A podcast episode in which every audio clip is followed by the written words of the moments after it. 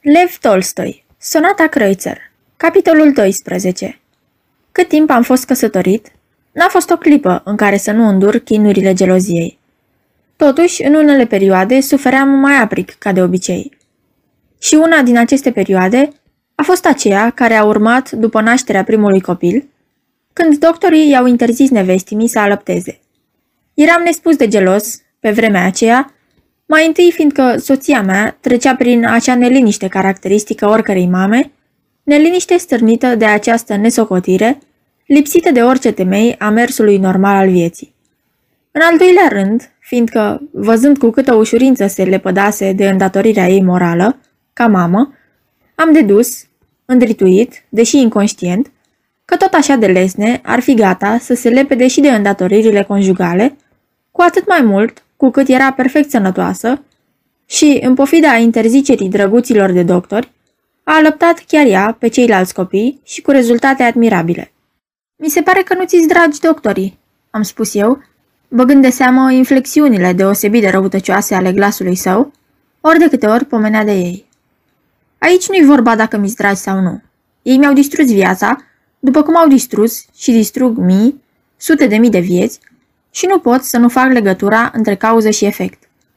Înțeleg prea bine că ei, ca și avocații și alți profesioniști, vor să facă avere și le-aș fi dat bucuros jumătate din veniturile mele și crede-mă că fiecare om, dacă și-ar fi dat seama de isprăvile lor, ar face bucuros același lucru, numai ca să nu-și vâre nasul în viața ta de familie, să nu se apropie niciodată de tine. Firește, n-am făcut statistici, dar cunosc zeci de cazuri, și trebuie să fie nenumărate, în care ba au omorât copilul în pântecele mamei, sub pretextul că mama nu poate naște, deși după aceea mama a născut foarte bine, ba au omorât mama prin cine știe ce intervenții chirurgicale. Căci nimeni nu ține socoteala acestor omoruri, cum nu s-a ținut socoteala asasinatelor săvârșite de inchiziție în credința că ele se săvârșesc spre binele omenirii. Nenumărate sunt crimele făptuite de doctori. Dar toate aceste crime nu înseamnă nimic în comparație cu fermentul materialist de descompunere morală pe care ei îl introduc în viață, îndeoseb prin intermediul femeilor. Nu mai spun că dacă ar fi să urmăm indicațiile ce ne dau, atunci, din cauza pericolului de infecție care se lășluiește peste tot și în toate cele, oamenii n-ar trebui să tindă spre unire, ci spre izolare. După teoria lor, oamenii ar trebui să trăiască izolați unul de altul, și să nu mai scoată din gură gargara cu acid fenic. De altfel, s-a descoperit că nici ea nu face două parale. Dar nici asta n-ar fi nimic. O travă cea mai cumplită rezidă în desfrânarea oamenilor și în deosebia femeilor. Astăzi nu mai putem spune, duci o viață urâtă, caută să trăiești mai frumos. Nu poți să ți-o spui nici ție însuți, nici altora. Aceasta este o înregistrare Cărțiaudio.eu. Această înregistrare este citită cu respectarea legislației în vigoare pentru cărți audio.eu. Copierea, repostarea, multiplicarea, vânzarea, închirierea și sau difuzarea publică a acestei înregistrări, fără acordul scris al cărții audio.eu, constituie infracțiune și se pedepsește conform legilor în vigoare. Pentru noutăți, vă invit să vizitați site-ul www.cărțiaudio.eu și să ne susțineți cu un like, subscribe și follow pe canalul de YouTube Cărți Audio. Vă rugăm să îi susțineți prin donații pe naratorii voluntari ai acestui canal și site. Vă mulțumim și vă dorim audiție plăcută în continuare. Iar dacă duci o viață urâtă, apoi devine este anomalia funcțiunilor nervoase și așa mai departe.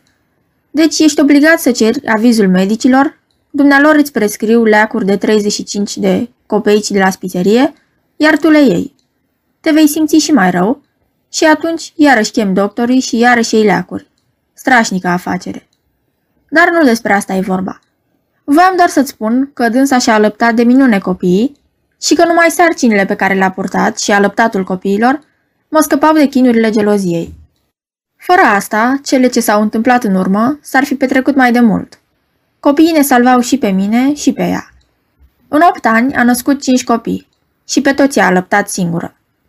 Și unde sunt acum copiii dumitale? Am întrebat eu. Copiii? Repetă el întrebarea cu expresie specială. Iartă-mă, poate că amintirea lor te tulbură. Nu, nu face nimic. Pe copii i-a luat sora și fratele soției mele. Nu mi-au dat. Le-am lăsat toată averea mea, dar ei nu mi-au dat.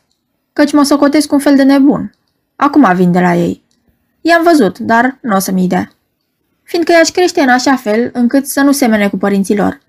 Și pare să că trebuie cu orice chip să iasă la fel cu ei. De, ce pot să fac? Bineînțeles că n-au să-mi dea, n-au să-mi încredințeze. De altfel, nici eu nu știu dacă aș fi în stare să-i cresc. Cred că nu. Sunt o epavă, un schilod. Am o singură calitate, știu. Da, e drept că știu un lucru pe care ceilalți nu-l vor ști încă multă vreme. Da, copiii mei trăiesc și cresc, tot așa ca niște sălbatici, la fel cu toți cei din jurul lor. I-am văzut. I-am văzut de trei ori. Nu pot face nimic pentru ei. Nimic. Acum plec în sud. Am acolo o căsuță cu grădiniță.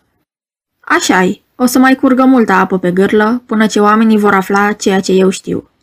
Cât fier și ce alte metale se găsesc în soare și în stele, asta se poate afla ușor. În schimb, ceea ce dezvăluie ticăloșia noastră, asta e greu să afli, îngrozitor de greu.